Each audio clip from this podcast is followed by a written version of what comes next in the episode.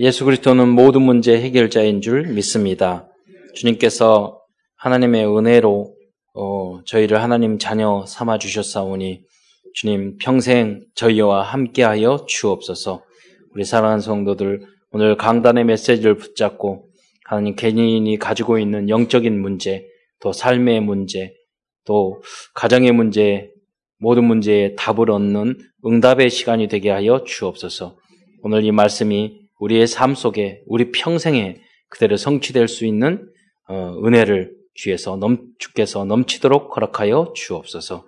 그리스도의 신 예수님의 이름으로 감사하며 기도드리옵나이다. 어, 오늘은 히브리서를 중심으로 어, 율법의 틀을 깨고 복음의 틀로라는 제목으로 은혜를 나누고자 합니다. 올해 우리 주제가 오직 예수로 행복 한 교회입니다. 가장 큰 틀이 그것인 것 같아요. 우리는 다른 것으로 행복하잖아요. 여러분, 여러분 가장 기쁘고 행복할 때 언제입니까? 맛있는 음식을 먹을 때. 가장 행복할 때. 여성분들은 뭐, 살 빠졌을 때. 또 남에게 조금 예뻐졌을 때. 심지어 어떤 분은 꿈이 성형수술하는 거, 쌍수하는 거, 아, 그런 것을 우리 행복의 기준으로 삼지 않습니까? 사업이 잘 되는 거, 네, 또 돈을 버는 거. 그제 어떤 분이 목사님의 아들이었는데, 아, 그 목사님 굉장히 엄하고 율법적이고 그러셨는데 아주 작은 교회에 이제 다녀서 그래서 심지어 설교하다가 꼭 예배 참석하라고 그러고 자기 아들에게는 저 뒤에 앉아 있으면은 야 나 너희 쪽으로 나와. 제 제일 앞자리에 앉히고. 어 뭐 그럴 정도로 굉장히 엄한 그런. 그러나 이 친구가 머리는 똑똑해서 중학교 돼가지고 생물학 공부를 하면서 생물 공부를 하면서 아 하나님은 없구나. 우리 아버지를 보니까. 뭐 그렇게 기도해도 교회는 개척교회고 어, 자립하지 못하고 너무 어렵고 에, 그러니까 이제 신앙생활 안 하는 거 적고 공부를 열심히 했대요. 거기서 빠져나오기 위해서. 의사가 됐어. 그래가지고 뭐 풍요롭게 또 부인도 부잣집 여자를 또 만났어. 하나도 어려운 문제가 없었어요. 어느 날 가정이 깨진 거예요. 어느 날. 그러면서 나락으로 떨어지기 시작하면서 아, 그 결국은 이제 그런 어려움을 닦으니까 돈을 가지고 돈이 많으니까 다 해봤는데 사, 사고 싶은 걸 다 샀는데 만족감이 없었다는 거예요. 네, 만족감. 여러분 여러분의 기준이 복음이시기를 축원드립니다. 네, 세상적인 성공 그걸로 우리를 우리는 음, 여러분도 그렇게 한번 해보고 싶잖아요. 돈 많아 가지고 사고 싶은 거 다 사고 명품 다 사고 음, 여러분 그래도 만족하지 못합니다. 여러분, 오직 복음으로, 어, 그리스도로 만족하고, 어, 어디서 행복해야 되느냐? 그 기도. 그렇잖아요. 그 기도. 하나님이 나와 함께 하신다는 그 기도. 그냥 기도가 아니라, 야, 너무나도 문제가 많은데, 하나님을 생각하니까 마음에 샬롬, 평강이 와. 그 기도가, 그 기도로 행복해야 돼요. 그 전도, 하나님 기도했는데 너무나도 소중한 제자 렘넌트와의 만남을 주는 거예요. 하나님 되어지는 전도, 찾아오는 전도, 그 전도예요. 네. 어, 여러분 그 말씀, 이 말씀이 나에게 딱 맞아. 과거문 성도들 말씀 들으면 깜짝 놀란다니까요. 성도들이 말씀이 성취됐어. 제가 설교했는데 설교한 저보다 더 적용을 잘하셔. 그 말씀. 에, 그 어제 그 우리 대, 대청부 임원 팀장들 이제 스키 캠프 갔거든요. 그래서 근데 우리 권사님 말씀하셨어요. 우리 랩런트가 한 달 전부터 스키장 가고 싶다, 스키장 가고 싶다.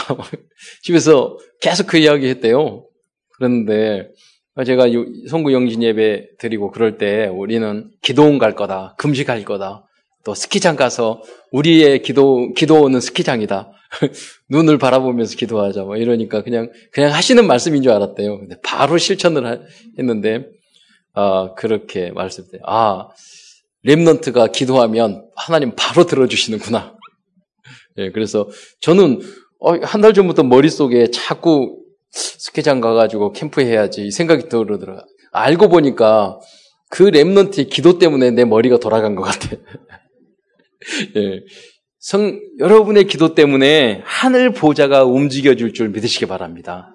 그 기도, 그 말씀, 그게 여러분 성취돼요. 그 행복으로 살아가는 거예요.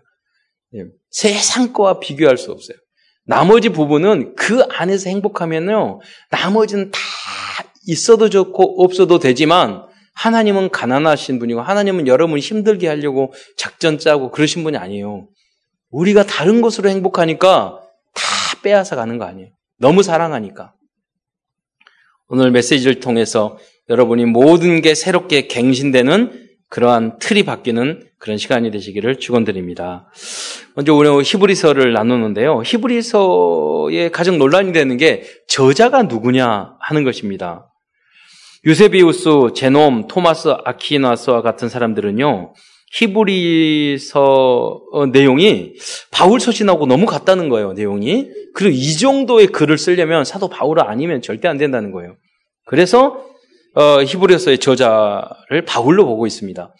그런데 그 아, 바울은 서신을 쓸 때 항상 앞부분에 자기 소개를 하거든요. 인사말을 써요.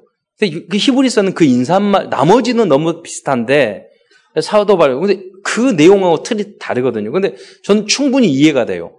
만약에 사도 바울이 저자라면 왜 그러느냐? 히브리서는 유대 민족에게 완전히 저항하는 이야기거든요. 틀을 완전히 깨부시는 그런 그 논문이거든요.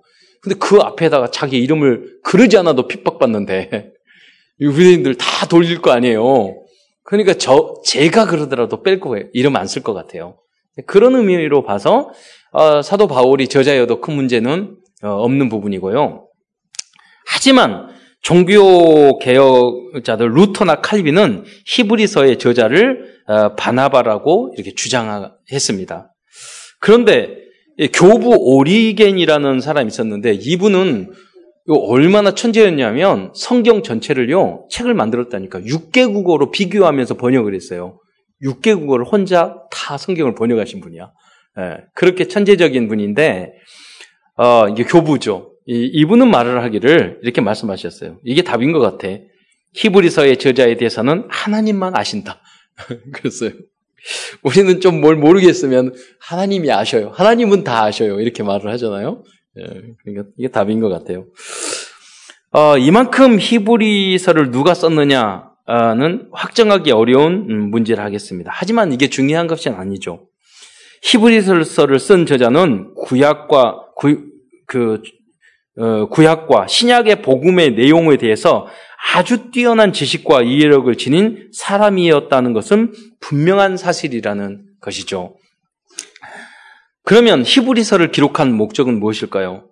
수천 년간 가지고 있었던 유대인들의 율법적인 틀을 그리스도 중심의 복음의 틀로 완전히 바꾸는 그러한 메시지를 전달하기 위해서 히브리서를 쓰게 된 겁니다.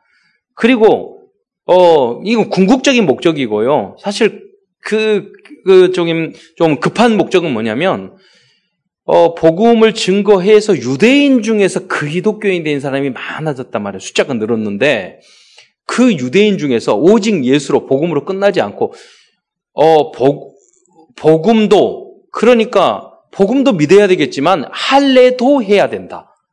또, 제사도 지내야 된다. 안식일도 지켜야 된다. 복음으로 끝난 게 아니에요. 오직 예수로 끝나는 게 아니에요. 이것도 해야 된다. 이런 분들이 교회 안에 많았던 거예요. 많이 늘어나기 시작했던 거예요. 그래서 그들에게 답을 주기 위해서 이제 예, 이 문제를 해결하기 위해서 히브리엘서를 쓰게 된 거죠. 여러분, 과거 틀 속에 있으면 새로운 응답을 받을 수 없습니다. 예, 사도 바울은 그래서 내가 뭐라 나는 매일 죽는다고 그랬어요. 어떤 분이 그 말씀하셨어요. 내 인생에서 나 자신보다 내 인생의 장애가 되는 존재를 만나본 적이 없다. 그러니까 깨라고 그래서 바꾸라고 그래서 다 바꾸라는 게 아니에요. 여러분이 가지고 있는 좋은 점도 많다니까요. 그런데 여러분이 착각할 때가 있어요. 이게 내가, 내게 참 좋은 것이라고 생각했는데 여러분 인생에 굉장히 장애가 되는 부분이세요. 나는 참 옳다고 주장하는데 그것이 여러분에게 섞여 있어. 그 장단점이 섞여져 버리면 안 돼요. 골라내야 돼요. 그 장점 속에는 굉장한 단점이 있거든요. 그거를 뽑아내지 않으면 금도 그러잖아요. 불순물을 제거하지 않으면 그건 안 되는 거예요. 그래서 어, 그래서 여러분이 장점이 클수록 그러니까 엘리트들이 가지고 있는 그 단점이 그거예요. 굉장히 큰 장점이 있는데 그 안에 아주 나쁜 것이 거기에 포함되어 있다는 거예요. 그러면 그 장점 가지고 인생 망하는 거예요. 되지 않는 거예요. 왕따 당하는 거예요. 그리고 외골수로 빠지게 되는 거예요. 그리고 영적인 문제로 이렇게 예, 그 잡히게 되는 거죠. 복음으로 여러분의 모든 불순문들이 완전히 제거되고 여러분의 좋은 달란트들이 장점만 남기를 축원드립니다. 어, 이 삼성의 이건희 회장이요, 1993년 6월 7일 날 프랑크푸르트 선언이라고 했어요. 그, 그분이 뭐, 그 후로 삼성이 반도체 엄청난 세계적인 인류 기업으로 지금 바뀌었죠. 뭐, 제가 한 20, 30년 전에 일본에 갔더니, 일본의 뭐 전자제품, 보면 뭐, 그거 구경하느라고 바빴어요.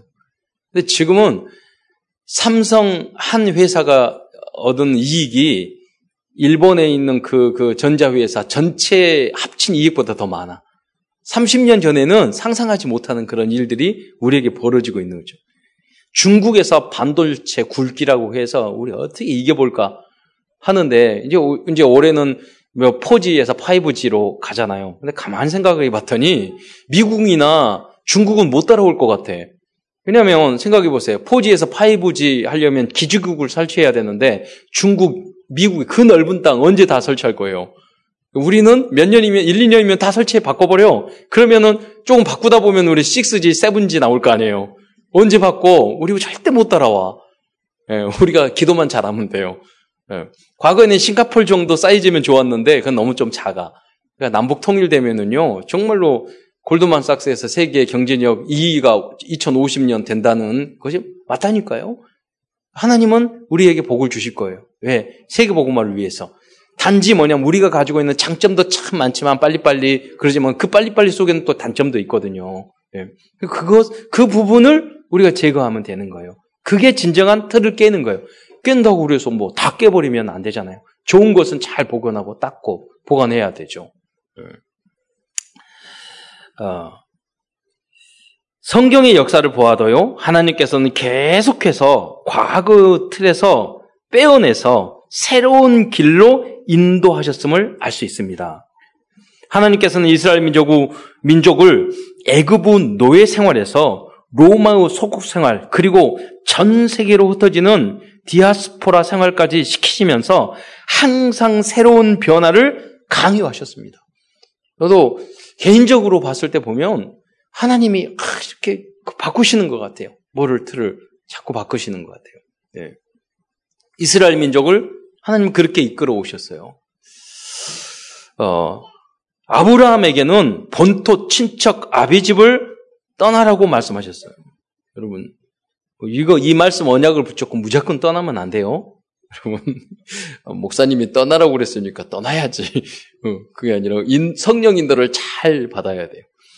어떤 분은 그래요. 자기가 하고 싶은 대로 하는 경우가 있어요. 그러면 안 돼요, 여러분. 기도하면서 내가 원하지 않는 길도 하나님이 원하시면 그 길을 우리는 가는 거예요. 반대로 내가 정말로 원하는 길이라도 이렇게 하기를 바라더라도 기도를 하면서 이건 하나님이 원하시는 것이 아니다. 라고 생각하면 그 길을 안 가는 거예요. 그게 진정한 아브라함의 그 길이죠. 아브라함은 가기 싫었다니까요. 어떻게 보면 어려운 길이에요. 아니 어디를 가려고 그러면은 아 가는 목적지를 알려줘야 될 거 아니에요. 내가 지시할 땅으로 가라. 어디를 갈지 몰라. 네. 근데 그 언약 붙잡고 말씀 붙잡고 갔잖아요. 여러분 미래가 안 보이더라도 하나님의 그 세밀한 음성이 여러분 마음속에 부딪히면 그 미래가 남들은 보지 못하지만 하나님은 여러분에게 믿음의 실상 확실하게 보여줄 줄 믿으시기 바랍니다. 믿음은 바라는 것들의 실상이에요. 그렇잖아요. 지금 있는 여러분 그런 문제는 허상이라니까요. 우리는 실상을, 믿음 안에 실상을 붙잡고 가는 거죠. 아주 중요한 것입니다. 여러분 성도들이요, 어떤 일을 결정할 때 너무 기도를 안 하고, 내가 원하는 대로, 내가 바라는 것이 만약 하나님의 뜻이냐. 그러니까 안 되고 망하는 거예요. 단 한 분만, 1분만 여러분 기도해 보세요. 하나님, 이 상황을 왜 나에게 주셨습니까? 하나님 이것을 이렇게 해야 됩니까? 하나님 이렇게 하는 게 맞습니까? 질문을 해보세요. 네. 그러고 결정을 한다면 하나님이 그리고 사 사울 왕도 망한 이유가 뭡니까? 하나님께 묻지 않고 행했다는 거예요. 여리고 성이 이스라엘 민족 겁니까? 아니에요. 이스라엘 민족도 아니고 여리고 사람 것도 아니에요. 하나님의 것이에요. 그렇잖아요. 세상 사람의 기준으로 생각하면 안 돼요. 여리고 성이 하나님이 저거 정복하라면 정복하는 거예요. 내 것이 되는 거예요. 아무리 여러분, 여러분이 등기됐다고 그 땅이 여러분 땅이에요? 여러분 등기됐다고 그래서 여러분 그 건물이 여러분의 것이에요? 아니에요. 하나님의 것이에요. 네. 그래서 기도를 해야 돼요. 하나님이 허락하시면, 사인하시면 다 허락되는 거예요. 하나님이 노하면 아닌 거예요. 그 질문을 생활 속에서 항상 할 수 있어야 돼요. 그럼 여러분 행복한 인생이 돼요. 네. 좀 내가 원치 않은 것일수록 더 큰, 여러분 뒤집어서 거꾸로 생각할 줄 알아야 돼요. 네. 어제도 어, 한 시간 동안 저녁에 이렇게 쭉 이야기했어요. 어느 교회에 큰 문제가 생겨서 막 가, 깨지는데 거기에 있는 목, 목사님께서 계속해서 그 힘들게 하고 어렵게 만들고 다 그렇게 하는 거예요. 그 것을. 근데 보니까 이 반대야 반대. 무슨 말이냐면 그분이 가만히 놔두면 응답받을 건데 자기가 앞서서 자꾸 악, 악한 행동을 하는 거야. 그러니까 주변에 있는 사람이 다 마음을 돌리기 시작하는 거예요. 이게 뭐냐면 선한데 어리석고 악한데 지혜로운 거. 악한 것은 되는데 참지를 못하는 거예요. 참 견디를 못해요. 그러니까 결국 다 문제가 생기, 생기잖아요. 예. 그 이야기 했어요. 그 친구하고 대했는데 핍박 받을수록 저기 응답이 커지는 거야, 거기는. 핍박 받을수록. 예. 그러니까 겸, 교만하지 말고 가만히 하고 나를 죽이고 그리고 어른들에게 인사하고 이렇게 이렇게 이렇게 하라고 그런 이야기 해줬거든요. 하나님은 우리에게 응답을 주실 때 반대로 주실 때가 많거 든요. 예. 그래서 우린 기도가 필요한 것입니다. 우리의 틀이 깨져야 될 설교 이런 게 중요한 게 아니라 틀이 깨져야 될 그 이유가 그것입니다. 네. 요셉은 노예로 팔려가게 노예로 팔려가게 하셨습니다. 근데 총리가 됐죠. 모세는 왕궁 생활을 버리고 광해 생활을 하도록 하셨습니다. 오늘 나눌 히브리서를 보면은 하나님께서는 이제 그리스도 시대를 맞이해서 유대인의 율법을 완전히 복음의 복음 중심으로 개혁되어야 한다는 것을 새롭게 히브리서를 통해서 정리해 주고 있는 것입니다. 큰 첫 번째에서는 유대인들이 그럼 가지고 있는 옛 틀은 어떤 것일까요? 어, 그리스도인이 된 유대인들 중에 많은 중에서도 많은 사람들은 아직도 유대인의 종교적인 전통과 사상을 가지고 있었습니다. 본인의 그 틀을 깨지 못했어요. 첫 번째, 예수 그리스도를요, 선지자 중에 한 사람 정도로 생각하는 사람들이 있었습니다. 그래서 마태복음 16장에서도 예수님 묻기를 사람들이 나를 누구라 하느냐 하셨을 때 제자들은 사람들이 선지자 중에 한 사람이라고 말한다고 대답을 한 장면이 나오고 있습니다. 그러나 히브리서 기자는 그리스도는 창조주 하나님이라고 명확히 알려주고 있는 것입니다. 유대인들은 선지자 중에 한 사람. 예.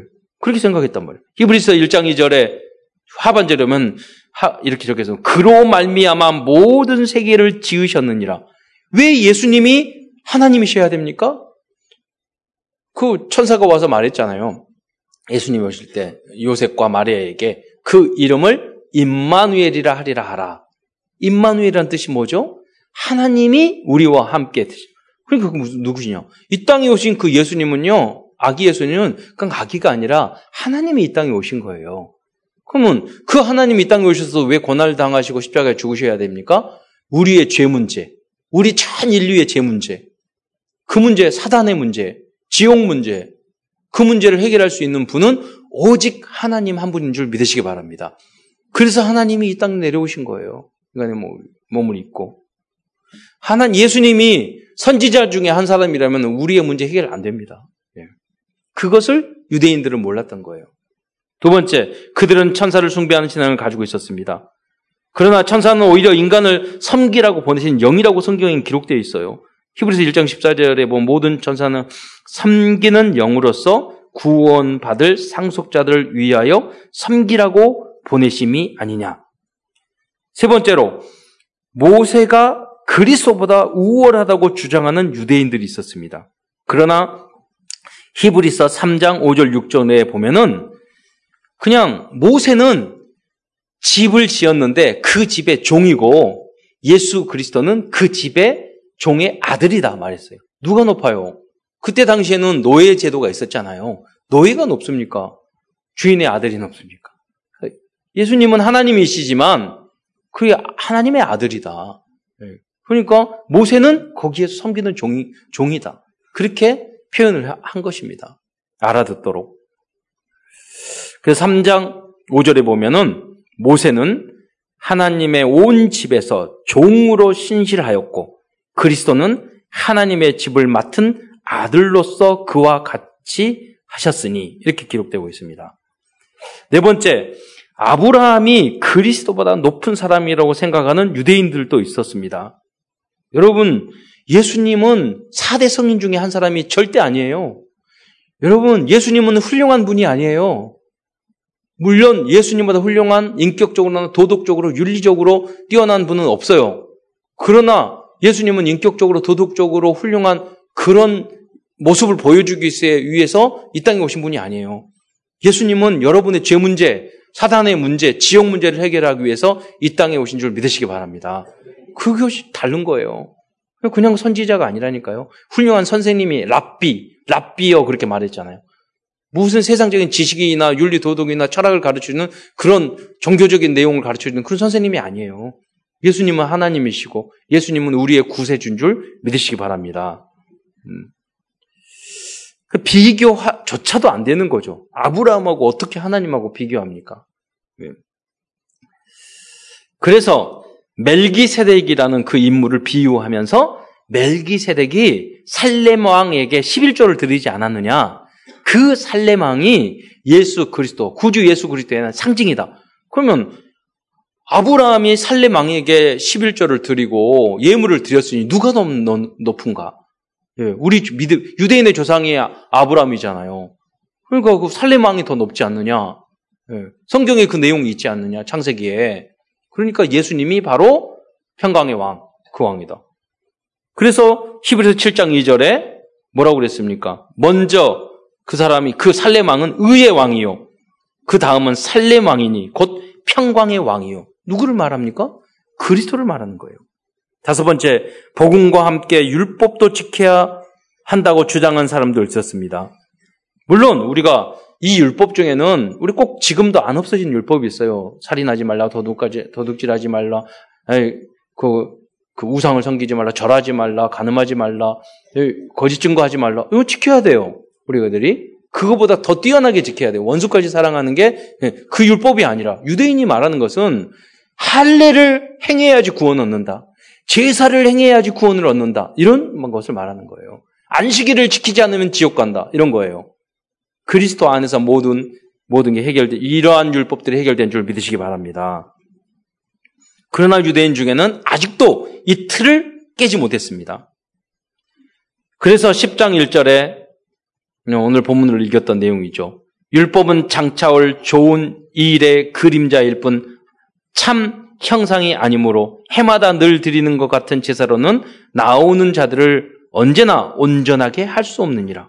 그러면서 말씀하시기를 10장 4절에 이는 황소와 염소의 피가 능히 죄를 없이 하지 못함이라. 네. 구약 시대 보면 그런 내용 나오다니까요. 이런 이런 피 싫어한다고 이사야서에 보면 네.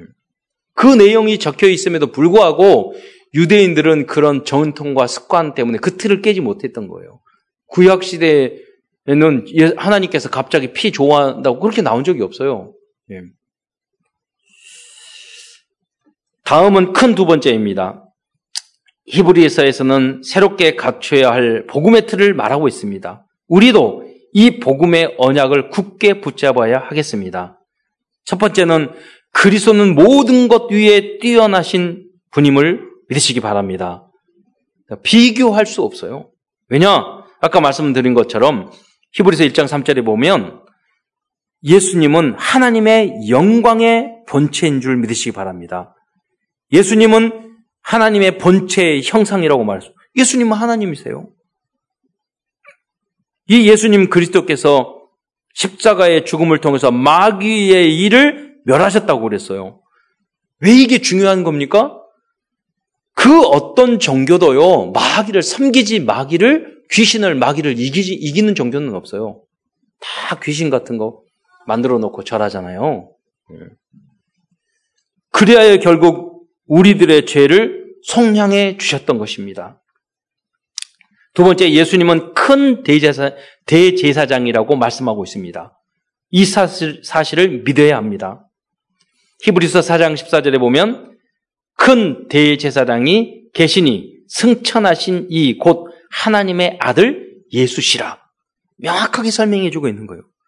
그러므로 예수님을 통해 모든 것을 준비하셨기 때문에 모든 문제를 다 해결하셨기 때문에 우리는 아무 염려할 필요가 없습니다. 무엇입니까? 그래서 구약 시대의 그런 제사는 다 버려도 됩니다. 날, 방향, 운명, 사주팔자 어, 여기에 매일 필요가 전혀 없습니다. 부적, 굿, 점술 같은 미신 행위를 안 해도 됩니다. 여러분 만약에 마귀 자녀면 해야 돼요. 마귀의 종이면 해야 돼요. 왜 그러면 여러분 안 하면 마귀가 때린다니까요. 예. 한두 번, 날 방향, 그거 맞추지 않았는데 가보세요. 문제 생겨요. 한두 번 그렇게 터져보세요. 꼭 하게 돼 있어요. 여러분. 복음 안에 있으면 이걸 안 해도 돼요. 여러분. 여기서 완전히 해방된 줄 믿으시기 바랍니다. 네. 세 번째로 예시, 예수님은 새 언약의 대장, 대제사장이십니다. 예수께서 헌 언약을 새 언약으로 바꾸셨습니다. 헌 언약은 짐승으로 드리는 피제사입니다. 그런데 새 언약은 그리스도의 십자가의 죽음으로 이루어진 언약인 줄 믿으시기 바랍니다. 네. 네 번째, 이제 우리들이 도전해야 할 새로운 영적인 틀이 있습니다. 그것은 온전하신 예수님을 바라보라는 거예요. 그러면 예수님 믿고 우리가 그리스도 믿고 완전 다 해결됐으니까 방종하고 그러니까 내 마음대로 살자. 그게 아닙니다. 여러분, 성경은 항상 끝에는 하나님의 온전하신 같이 너희도 온전하라. 내가 거룩하니 너희도 거룩하라. 말세 영 주님이 제시를 강림하신 그때 영과 홍과 육이 흠 없고 티 없이 보존되기를 원하노라. 할렐루야. 이 땅에서 너는 완벽할 수는 없지만 우리는 온전하신 완벽을 추구, 윤리, 도덕이나 모든 면에서 완벽을 추구해서 가는 거예요. 그러나 단 하나 주의할 것. 여러분 그 잣대를 다른 사람에게 대지 마세요. 나에게 대는 거예요. 우리 뭐냐? 다른 사람은 어떤 허물과 죄가 있더라도 우리는 용서하는. 왜? 우리는 1만 달란트를 빚진 자이기 때문에. 여러분, 그리스도의 사랑을 우리는 입은 자이기 때문에. 우린 누구를 정지하고 판단할 수 있는 자격 자체가 없는 사람이에요. 그렇잖아요. 그럼 우리는 철저 그 말씀으로 나 자신을 돌아봐야 된단 말이에요. 다른 사람에 대해서는 다 어떤 허물도 기도해주고 용서하시고 살리고 도와주고 나 자신에 대해서는 항상 겸허하게 채찍질하고 갱신하고 그렇잖아요. 온전한 모습을 향해서 나아가고 그리스도 한 분만으로 행복하고 그걸 추구하는 거예요. 여기서 온전하신 예수님을 바라보자는 의미가 그거예요. 주님이 온전하신 것처럼 우리도 온전한 삶을 살도록. 여러분 후대가 어떻게 돼요? 요셉의 모습을 보세요. 다니엘의 모습을 보세요. 에스더의 모습을 보세요. 다, 디모데와 디도 이런 로마서 16장 인물에 보세요. 흠이 없어요. 티가 없어요. 네. 마치 여러분의 모습과 같이 복음 안에 있는. 네. 죄와 짐 같은 아, 방해되는 것을 버려야 합니다. 예, 우리 여러 가지 신앙생활이라든가 복음 증거되는 걸림돌이 되는 게 참 있거든요. 그걸 다 버려야 돼요. 예, 기준이 그거예요. 내가 이것을 해서 복음에 조금이라도 우린 구, 예수님 믿고 구원 받는다는가요? 그걸 그렇게 해서 구원 안 받는다는 게 아니에요. 이럴 수도 있고 저럴 수도 있어요. 그런데 여러분 항상 기도하면 생각해야 되는 게 내가 이 행동을 했을 때 복음에 조금이라도 유익하다. 그러면 그걸 선택해야 돼요. 시소와 같은 거예요. 시소. 1%라도 1%에 따라서 이렇게 가기도 하고 저렇게 가지도 않아요. 기도해요. 전도에 조금이라도 유익하다 그럼 그거 하는 거예요. 여러분이 내가 공부를 열심히 해서 전도에 유익하다 그럼 그걸 해요. 근데 이게 내가 공부를 잘해가지고 계속 1등하니까 이게 방해가 돼. 그러면 이제 공부를 하지 마셔야 돼요. 예. 그러잖아요. 조금이라도 이게. 예. 네. 우리는 그 기준, 기준입니다. 그게 복음의 기준이죠. 음, 죄와 침 같은 방해되는 것을 버리란 말이에요. 예. 여러분이 계속 거짓말을 하면 너무 유익해. 그럼 계속 하시기 바랍니다. 그렇잖아요. 계속 사기를 치고 그러면 다 복음에 너무 확산이 돼. 그걸 해야죠. 예. 아, 신 거짓말도 있긴 하잖아요. 그러지 않으면 여러분이 계속 욕을 해도 너무 하나님의 나라가 확장이 돼. 그러면 이제 그렇게 하셔야죠. 예. 그 기준이 그거란 말이에요. 구원받았기 때문에. 고쳐야 할 것이 있다는 거예요. 피곤한 손을 고쳐야 합니다. 연약한 무릎을 고쳐야 됩니다. 저는 다리를 고쳐야 됩니다. 이건 뭐냐면 우리가 내게 능력 주시 않는 모든 걸 할 수 있다는데 자꾸 나는 안 돼요. 나는 부족해. 나는 못해요. 이렇게 무능, 무기력 이런 걸 말을 하는 거예요. 난 전도도 못해요. 나는 이거 할 수 없어요. 여러분 성령 충만 받아서 말씀 붙잡고 승리하시기를 여러분 영약한 모든 부분을 강하게 만드시기를 축원드립니다. 그렇게 해서 다스리고 정복해야 됩니다. 겸손하게 현장에 나가서 지혜롭게 하나님이 주신 지혜로 여러분 여러분 옛 체질이 아니라 또한 마음에 간직한 간직할 것이 있다고 히브리서 저자는 말하고 있습니다. 여러분 항상 잊지 말아야 됩니다. 세상에 넘어지지 말아야 합니다. 다른 교훈에 유대인들처럼 율법적인 교훈에 흔들리시면 안 됩니다. 뭐 요새 뭐 정, 정치를 가지고 좌파니 우파니 뭐니 뭐니 우리는 그랬잖아요. 이 당이 저 당. 우리는 그 당 아니라고 그랬잖아요. 천당. 그렇잖아요. 그 뭐 그런 거 신경 쓸 필요가 없어요. 예수님이 왜 로마 속국에 있었, 있었 우린 우린 독립운동 안 한다니까요. 우리는 뭐 그런 거 할 필요가 없어요. 우리는 복음 하나님의 나라를 이념 237개국을 다 살려야 돼요. 모든 이념에 지춘 사람들 다 사랑의 이, 이념으로 바꿔버려야 돼요. 복음적인 이념으로. 그것이 우리의 목적이죠. 뭐, 우리 작은 땅덩어리에서 뭐, 이 지역, 저 지역. 그게 지혜가 없는 거예요. 사실은. 성경적인 것이 아니에요. 다른 교훈에 여러분 흔들리지 마시기 바랍니다. 여러분, 찬송의 제사를 날마다 드리기 바랍니다. 여러분, 저는 그, 그런 생각이 있어요. 어, 제가 가지고 있는 제 나름대로의 기준인데, 어떤 분이 지, 혼자 이렇게 가다가 자기도 뭐 이렇게 찬양을 해. 뭐, 뭐, 이렇게 예수는 그리스도 찬양하면 제 마음속에 그 생각 항상 들어요. 아, 구원 받았네? 아, 구원 받았네. 무의식, 잠재의식 속에 그게 있지 않으면 여러분 그냥 찬양이 안 나온다니까. 여러분, 모든 분은 설거지 앞에서 여러분 인상 쓰지 말고 찬양을 하시기 바랍니다. 예스로 나의 그지 설거지. 선, 설거지를 보면 인상부터 팍 갑자기 사탄의 얼굴로 변하고 그래서 안 돼요. 어떤 환경 속에서도 찬양이 나오는 하나님의 자녀가 되시기를 축원드립니다. 끝으로 2019년도에 우리들이 새롭게 응답받아야 될 영적인 시스템을 생각하면서 말씀 마무리하고자 합니다. 첫 번째 다른 시스템입니다. 이것은 새로운 현장에서 제자를 찾는 것을 의미합니다. 유 목사님이 이번에 그 말씀 하셨어요. 보험을 하는데 저도 뭐 안 해봤기 때문에 잘 몰라요. 그렇게 말씀하셨는데 아는 사람을만 보험하려고 그러면 6개월 이상 못 간다고. 예. 현장에서 제자를 찾아내고 사명자를 찾아내고 현장에서 여러분 귀인을 사업자로 저 책을 봤는데 귀인이라는 책 제목이 귀인이야. 성공한 사람들은 모두 귀인을 만났대. 여러분. 여러분 자신이 귀인이 되시고 현장에서 그러한 제자, 그러한 파트너를 만나시기를 축원드립니다. 그럼 여러분 기도하셔야 돼요. 야, 이건 하나님이 하셨어. 이 만남을 하나님이 주신 거야. 이 응답이 여러분에게 날마다 있기를 축원드립니다. 이게 다른 시스템이에요. 두 번째 단독 시스템입니다. 혼자 있어도 살아남는 것을 의미합니다. 하나님이 항상 함께 이것을 특별히 후대들에게 보여줘야 돼요. 아, 이 언약이 전달됐잖아요. 렘넌트 일부터 모두 노예 생활, 포로 생활, 석국 생활을 하면서도 그들은 영적 서밋, 기능 서밋, 문화의 서밋의 응답을 누렸습니다. 왜 그랬을까요? 저는 부모님한테 봤다고 생각합니다. 아브라함한테, 아브라함에게. 부족한 점도 많았지만, 아, 그래. 우리, 그 하나님은, 우리 아버지 조상, 아브라함, 우리 조상의 하나님은 항상 함께 하셨어. 그걸 배웠잖아요. 어, 요셉이 무슨 교회 다녔습니까? 어디 뭐 합숙 갔습니까? 그게 아니잖아요. 그, 그걸 봤던 거예요. 하나님과 항상 있었던 단독 시스템. 음. 그러면 모든 응답을 받을 수 있어요. 총리까지 이르렀잖아요. 세 번째, 제3의 시스템입니다. 어.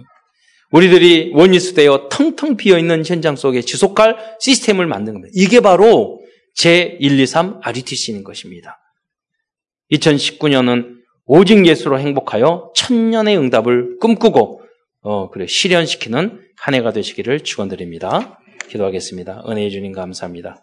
연약한 저희를 불러주시사 하나님의 자녀 삼아 주신 것도 감사한데 하나님 237개국에서 우리가 응답 RUTC를 세우며 전 세계 세계복음할 1천만 제자를 세우기 위한 그러한 하나님 우리에게 꿈과 비전을 주신 것 참으로 감사를 드립니다. 우리가 이 일을 이루기 위해서는 하나님 우리가 우리의 옛 틀이 깨어지고 주님이 원하시는 새로운 틀을로 우리가 어, 거듭나야 된다는 소중한 언약의 메시지를 주신 것 감사를 드립니다. 우리 모든 성도들이 어, 정말 날마다 이 응답 속으로 아버지가 들어갈 수 있도록 역사하옵소서. 오늘 드려지는 우리 함께하는 성찬을 통해서도 최고의 응답받는 시간이 되게 하옵소서. 그리스도의 신 예수님의 이름으로 기도드리옵나이다. 아멘.